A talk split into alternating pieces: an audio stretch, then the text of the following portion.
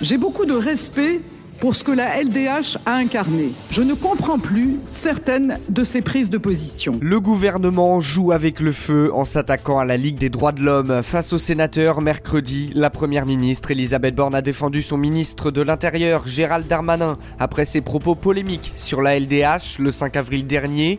La chef du gouvernement a notamment évoqué des ambiguïtés, je cite, face à l'islamisme radical. Pendant longtemps, l'histoire de l'émancipation républicaine et celle de la LDH se sont mêlés. L'universalisme était un terreau commun. J'ai beaucoup de respect pour ce que la LDH a incarné. Je ne comprends plus certaines de ses prises de position. Cette incompréhension n'est pas nouvelle. Elle s'est fait jour dans ses ambiguïtés face à l'islamisme radical et elle s'est confortée depuis quelques mois. En réponse aux propos de la première ministre mercredi, la LDH assure dans un tweet que le gouvernement, je cite, joue un jeu dangereux pour la démocratie, avant d'ajouter que la Ligue a toujours été du côté de l'état de droit. L'affaire a commencé après les propos polémiques du ministre de l'Intérieur en commission parlementaire le 5 avril dernier. Il a remis en cause le financement de la Ligue par l'État après les actions menées par la LDH durant les manifestations de Sainte-Soline, alors que les associations de défense des droits de l'homme dénoncent d'évidentes violences policières dans les Deux-Sèvres,